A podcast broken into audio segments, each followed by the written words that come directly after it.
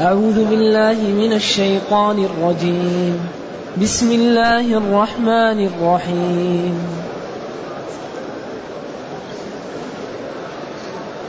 إن تبدوا الصدقات فنعم ما هي وإن تخفوها وتؤتوها الفقراء فهو خير لكم ويكفر عنكم ويكفر عنكم من سيئاتكم والله بما تعملون خبير. ليس عليك هداهم ولكن الله يهدي من يشاء. وما تنفقوا من خير فلأنفسكم وما تنفقون إلا ابتغاء وجه الله. وما تنفقوا من خير فإن الله به عليم. وما تنفقوا من خير يوف إليكم وأنتم لا تظلمون. للفقراء الذين أحصروا في سبيل الله لا يستطيعون ضربا لا يستطيعون ضربا في الأرض يحسبهم الجاهل اغنياء من التعفف تعرفهم. تعرفهم بسيماهم لا يسألون الناس إلحافا وما تنفقوا من خير فإن الله به عليم.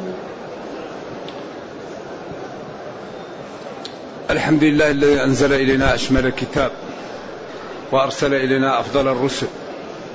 وجعلنا خير أمة أخرجت للناس. فله الحمد وله الشكر على هذه النعم العظيمة والآلاء الجسيمة.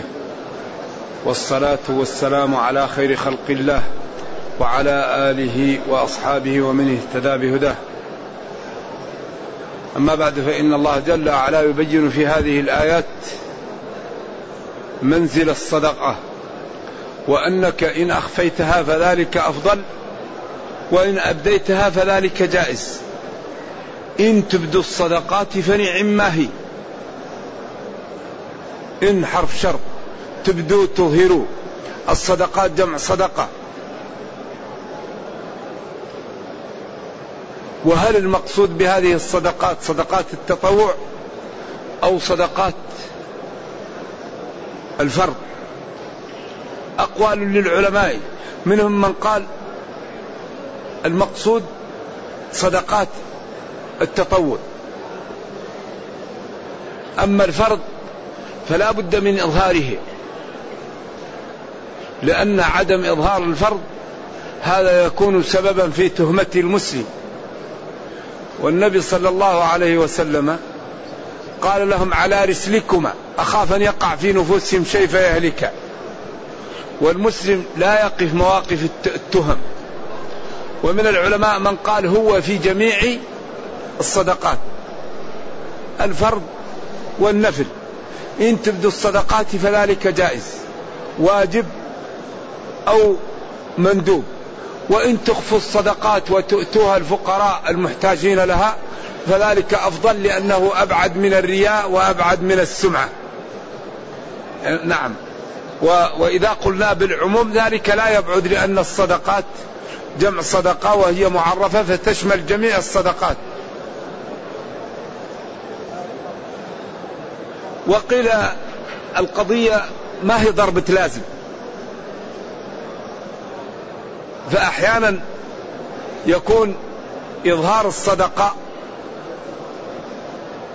وإظهار المتصدق لذلك هذا مطلوب وإظهارا يكون إخفاء المتصدق عليه مطلوب. وأحيانا يكون إظهار فيه مصلحة له حتى يساعد. وأحيانا يكون لا مصلحة له فيه لأنه قد يتهم أو يزدرى لأنه يأخذ أو يسأل. إذا القضية ليست ضربة لازم. وإنما لكل حالة أيوة يعني حالتها يعني. ولكن في الجملة إن تبدوا الصدقات فنعم ما فعلتم. تبدوها تظهرها فنعم فعل جامد لإنشاء المدح. ما هي أي البدو والإظهار أو فنعم الخصلة وهي إظهارها. وإن تخفوها اللي هي الصدقات. ولا تظهروها للناس وتؤتوها الفقراء فهو أي ذلك الفعل أو العمل خير لكم. خير لكم لأنه أبعد من الرياء وأسلم للأجر وأستر لصاحب المصدق عليه. لأن كثير من الناس يتألم أنه يرى يأخذ ويكون مضطر للحاجة أن يظهر نفسه. فإن سترته وأعطيته في الخفاء فذلك فيه نوع من الستر عليه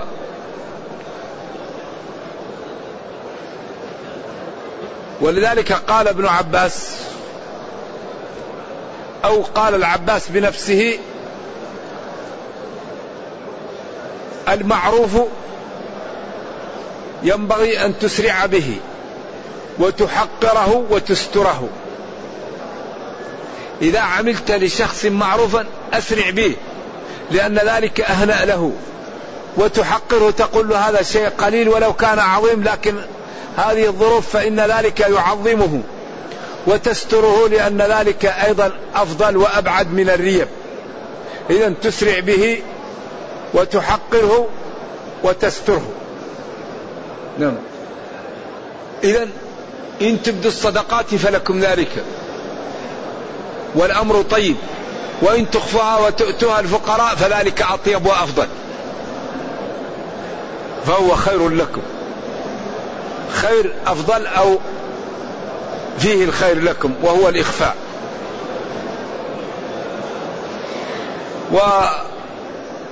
والصدقة تطفئ غضب الرب. والصدقة على القريب الكاشح أجرها عجيب لأن الأقرباء جرت العادة إذا كانوا فقراء يتحسسون من أقربائهم الأغنياء.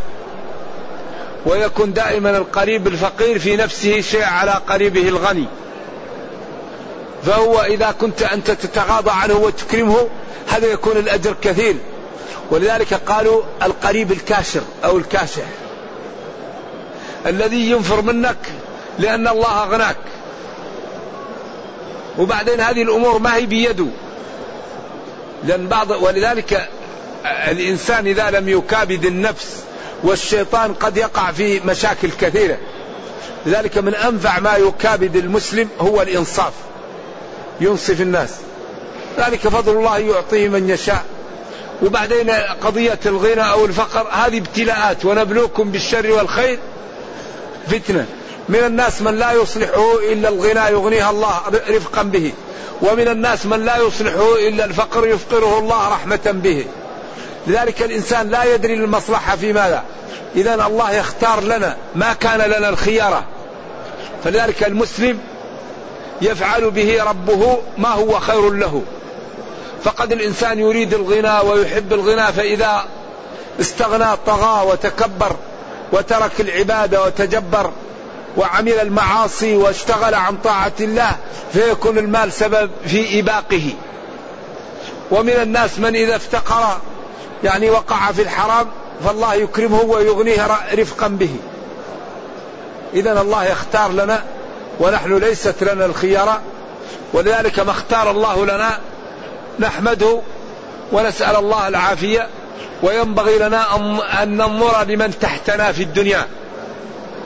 أي واحد منا ينظر لمن هو دونه في الدنيا فإن ذلك أحرى أن لا يزدري نعم الله وأن يرتبط بما أعطاه الله من النعم ولكن ينظر لمن فوقه في الدين حتى يلحقه ويترقى لأن يصله.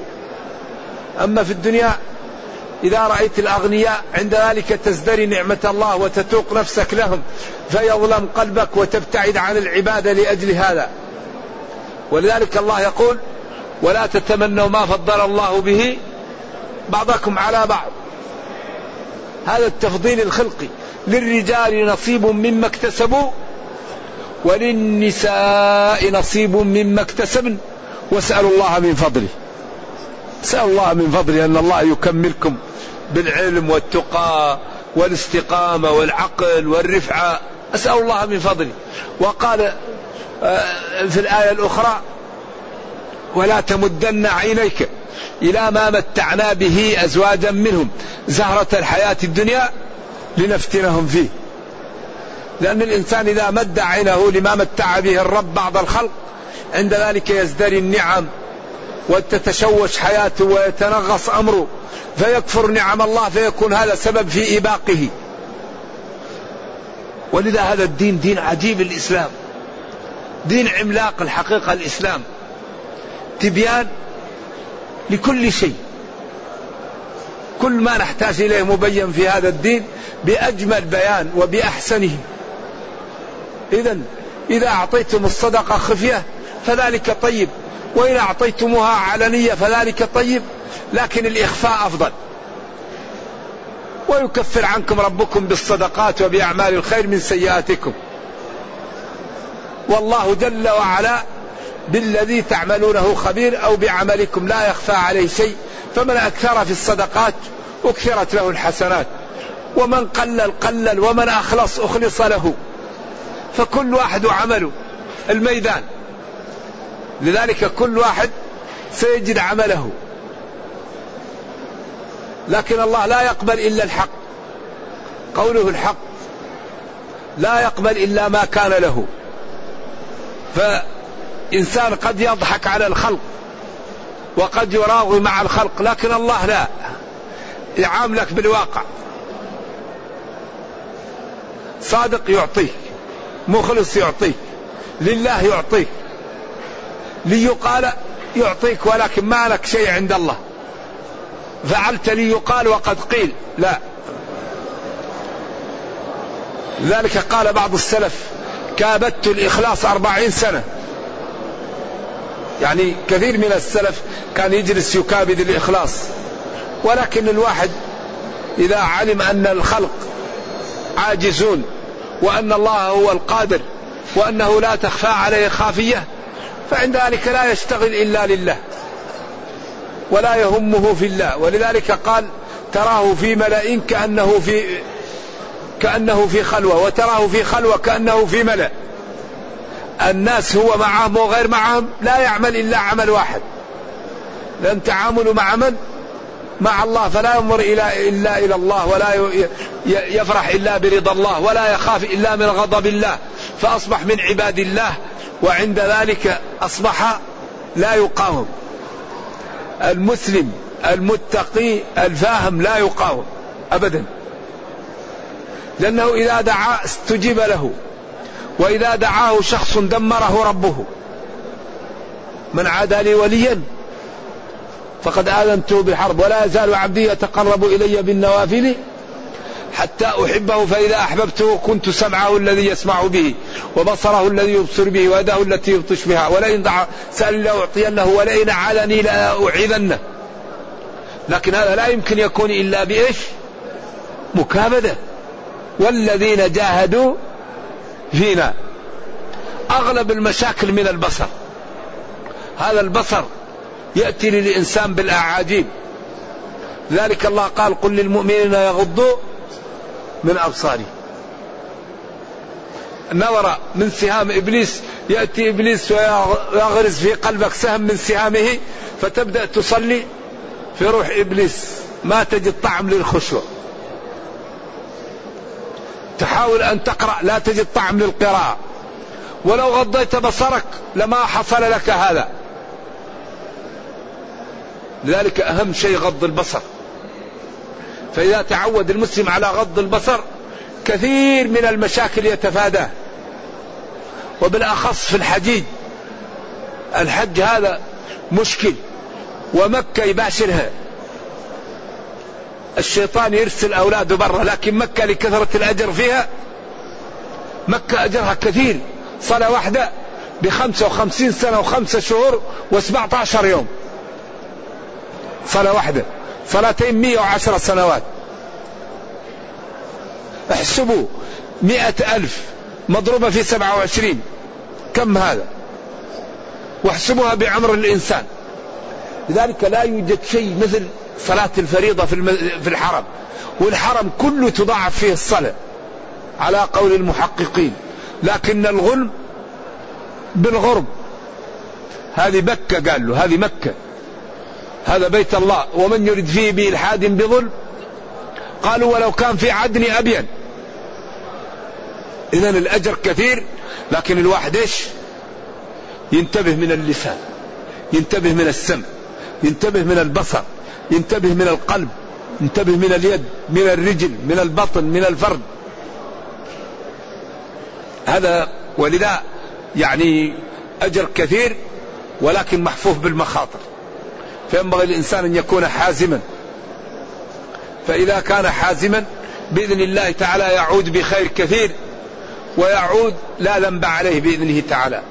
إذا وإن تخفوها وتؤتوها الفقراء فهو خير لكم. تخفوها وتؤتوها الفقراء. تخفوها ما تظهرها وتؤتوها الفقراء. لأنك إذا تصدقت على الغني ما هو مثل الفقير. ولكن تصدق على غني وقبل وتصدق على زانية. الرجل الذي تصدق وتقبل منه قال لعلها تتعفف لعله يعطي في الحديث.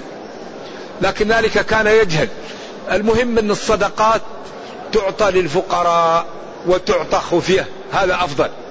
فإن أعطيتها يعني لمن يحتاجها ولو هو غير فقير أو أعطيتها علانية هي مقبولة أيضا. لكن تلك إيش؟ أفضل. ويكفر عنكم من سيئاتكم.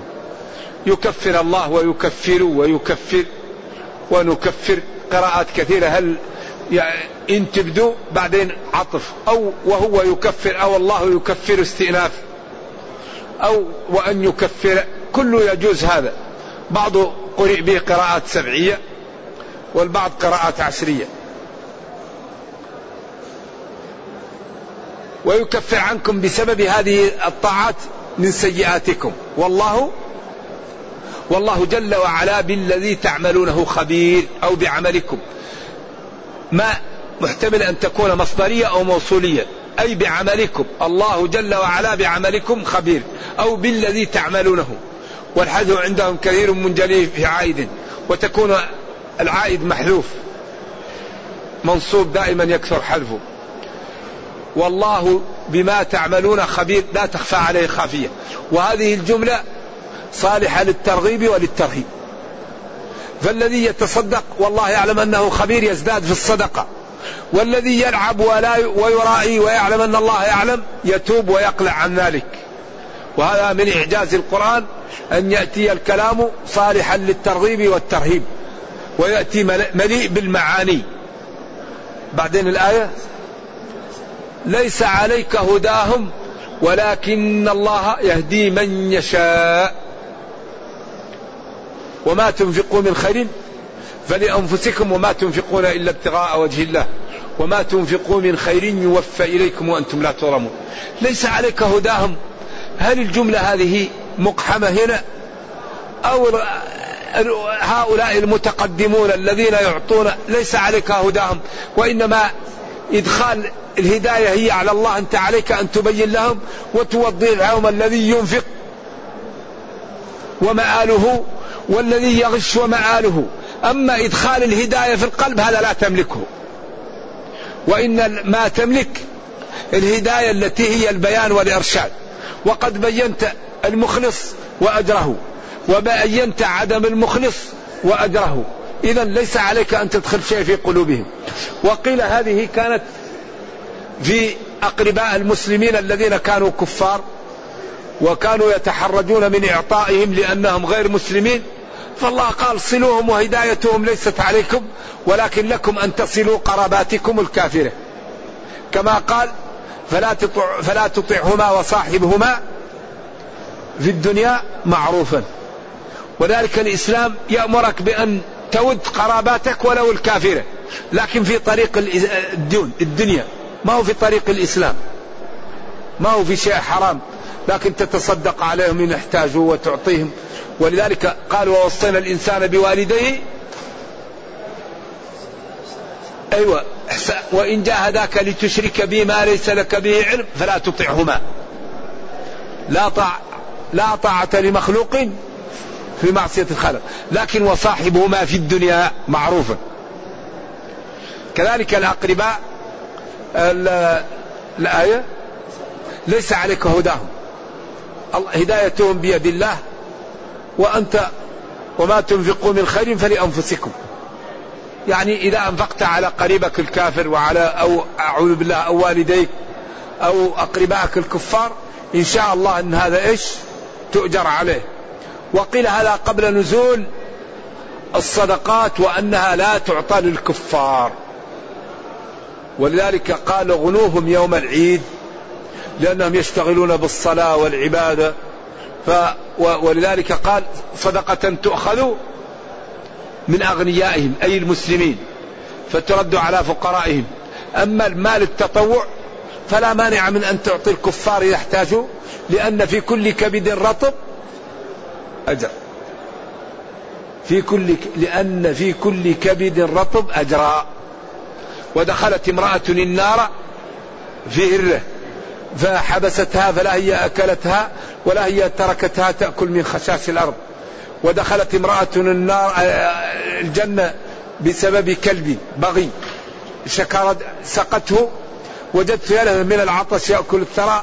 فنزلت في ركوة في بير وأخذت موقها وملأته بالماء وعضته وطلعت به وسقت الكلب. فشكر الله لها وغفر لها. ولذا ربنا غفور رحيم. كل كبد فيها إذا حقوق الإنسان وحقوق الحيوان سبق لها الإسلام.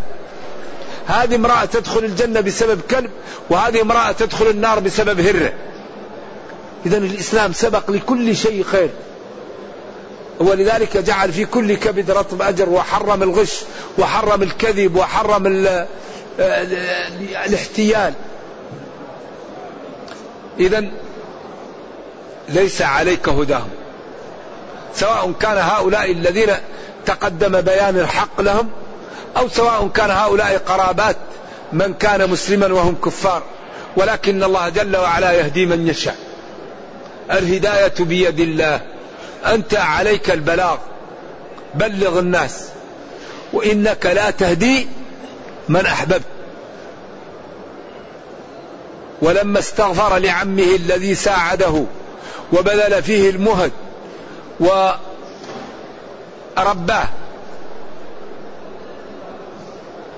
قال لأستغفرن لك ما لم أنه أنزل الله عليه ما كان للنبي والذين آمنوا أن يستغفروا للمشركين ولو كانوا أولي قربى. من بعد ما تبين لهم أنهم أصحاب الجحيم. ثم اعتذر عن إبراهيم وما كان استغفار إبراهيم لأبيه إلا عن موعدة وعدها إياه. فلما تبين له أنه عدو لله تبرأ منه. بعدين كف. لأنه صلوات الله وسلامه عليه كان رئيف رؤوف رحيم بالمؤمنين. ولما قال له عمر كيف تصلي عليه؟ قال له لم ينهني خيرني. قال استغفر لهم أو لا تستغفر لهم. إن تستغفر لهم سبعين مرة فلن يغفر الله قال سأزيد على السبعين بعدين أنزل الله عليه ولا تصلي على أحد بعدين كف لأن هذا أصبح نص صريح أما استغفر لهم ولا تستغفر لهم هذا هذا خيار أو لإيش التخيير فهو قال نستغفر لهم وقال سبعين قال أزيد عمر قال له كيف تصلي عليهم قال له خيرني وأنا أختار أصلي.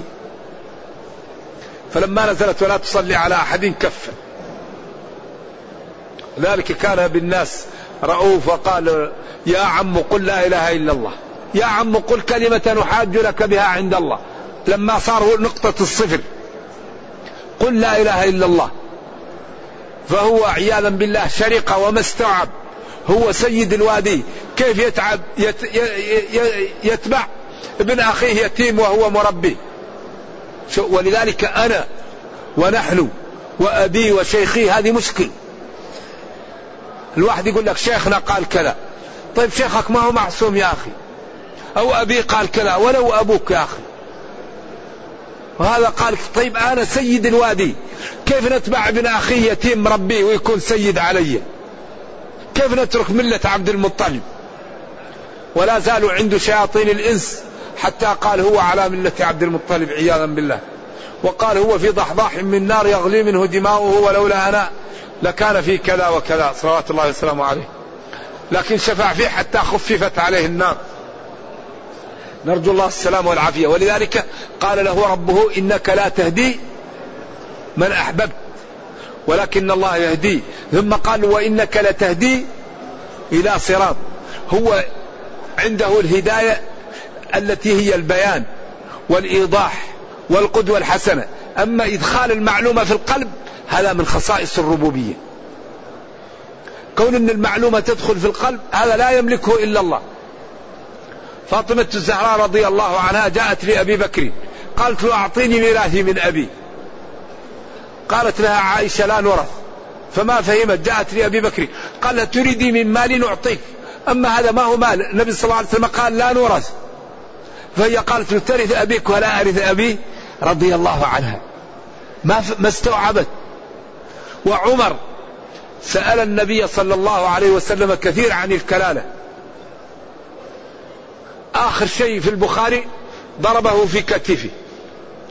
وقال له تكفيك آية الصيف. وعمر قال ما سألت رسول الله صلى الله عليه وسلم عن شيء أكثر من الكلالة وإني أقول فيها برأيي. هي ما عدا الوالد والولد. وهذا نص صريح القرآن. ويستفتونك. قل الله يفتيكم في الكلالة. إن امرؤ هلك ليس له ولد. إذا هذا صريح بأن لا ولد له. وله أخت. فلا نصف ما ترك والأخت ما ترث النصف. لا مع الأب ولا مع الجد ولا مع جد الجد إذا هذا صريح. لكن هو تبين ما تبين. قال أقول فيها برأيي. ولكن رأيه وافق النص. نعم رضي الله عن الجميع إذا إذا يقول جل وعلا ليس عليك هداهم ولكن الله يهدي من يشاء. وما تنفقوا من خير أي خير؟ ويدخل فيه دخول أول المال لأن أكثر ما يطلق الخير على المال إن ترك خيرا الوصية. لكن قد يطلق الخير على الفعل الطيب والكلمة الطيبة. وعلى العلم خير والسلوك لكن كثيرا ما يطلق الخير على المال. وما تنفقوا من خير فإن الله به عليم. وما تنفقوا تبذلوا من خير أي خير. فإن الله به عليم وهو كريم وقادر. طيب ما معنى فإن الله به عليم؟ إذا سيعطيكم الجزاء الأوفى لأنه كريم وعالم وقادر ولا تخفى عليه خافية. اطمئنوا أي شيء تعملوه ستجدون أجره. لكن الله لا يخفى عليه ما يعمل له ويعمل لغيره. فالذي يعمل لله الله يعطيه أجره. أما الذي يعمل لغير الله يذهب لمن عمل له يري يعطيه الأجر. ولذلك ما ينجي إلا الصدق. قالوا والله ربنا ما كنا مشركين. الله يقول انظر كيف كذبوا على أنفسهم وضل عنهم ما كانوا يفترون. الله يقول لجلده هل هو كان مشرك أو غير مشرك؟ يقول جلده نعم هو كان مشرك. وأسرك في مكان كذا في محل كذا يوم كذا وقت كذا. يقول وقالوا لجلودهم لما شهدتم علينا؟ قالوا أنطقنا الله الذي أنطق كل شيء. إذا أين الهروب ما فيه إلا الصدق. الأرض. الجلد يشهد عليه كل شيء. لذلك ما فيه إلا الصدق. ذلك ينبغي الحقيقة أن نكابد الصدق والإخلاص حتى يكون سجية لنا. وكل شيء بالتعلم. العلم بالتعلم والحلم بالتحلم. والإنسان يتعود. ولذلك الصفات التي يصعب زوالها الدين يزيلها من الإنسان عن طريق الإقلال والتدرج. حتى الإنسان يتركها. لما كان الكفار متعلقة قلوبهم بالخمر جاء تحريم متدرج. لأنهم ما كانوا صعب عليهم تقول لهم لا تشربوا الخمر. لكن جاءت في الخمر أربع آيات متدرجة حتى تعودوا. الآية الرابعة فاجتنبوه اجتنبوه. الآية الأولى سورة النحل ومن ثمرات النخيل والأعناب تتخذون منه سكرا بعدين مقابله. إذا هو ما هو رزق حسن. شوف هذه إشارة خفية جدا. لا يفهمها إلا إيش؟ الذكي سكر. على أن السكر هنا المقصود به الشرب. أما في قول ثاني. الآية الأخرى قل فيهما إثم كبير ومنافع للناس وإثمهما أكبر من نفعهما. هذه أكبر من الثانية من الأولى. الثالثة لا تقربوا الصلاة وأنتم سكارى. هذه أكبر من الثانية. الرابعة فاجتنبوه. إذا هذا عن طريق الإقلاع. إذا الواحد يمكن أول يوم يقرأ صفحة. من الغد يقرأ صفحة. من بعد يقرأ صفحة. من بعد يقرأ جزء. بعدين يقرأ جزئين. وبعدين يتعود على القراءة. أول ليلة يصلي بركعتين. ثاني ليلة بأربعة حتى يأخذ ورد. قليل قليل هذا الإقلال حتى النفس تتعود. وبعدين يكون هذا سجية لها. ذلك إذا لم نكابد نفوسنا لا نترقى في الخير.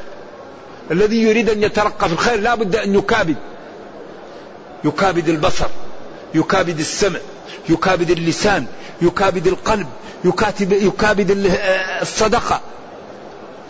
يكابد الصبر بعدين يترقى في الدين ويعلو. إذا يوفى إليكم وأنتم لا تظلمون. وما تنفقوا من خير يوفى إليكم. الجزاء الأوفى. والحال أنكم لا تنقصون شيئا مما تعطون. بل تجزونه لأن الظلم هنا هو المقصود به النقص لأن الإنسان إذا عمل ولم تعطى له أجر هذا ظلم. إذا يوفى الأجر. بعدين قال للفقراء إن تبدوا الصدقات فنعم ما هي وإن تخفوها وتؤتوها الفقراء وبالأخص للفقراء الذين أحصروا في سبيل الله وهم أهل الصفة. الذين لا مال لهم ولا أهل ولا بيوت وأحصنوا لأن جميع من في الأرض يقاطع أهل المدينة فإذا سافروا قد يتعرضون للهلكة وبقوا محصورون نتيجة لأوضاع المسلمين وصعوبة حالهم. هؤلاء الإنفاق عليهم أيضا أجره عظيم وخيره عميم للفقراء الذين أحصروا. أحصروا أحبسوا. لأجل في سبيل الله لأجل دين الله. لأنهم لا يستطيعون الخروج إما لأنهم لا جلسوا لأجل أن يتهيأوا للجهاد أو لأن من حولهم إذا رآهم يوقع بهم نتيجة لعداوة من حول المدينة للمسلمين في ذلك الوقت. لا لا يستطيعون ضربا في الأرض لما حولهم من الأعداء. يحسبهم أو يحسبهم الجاهل أغنياء من التعفف.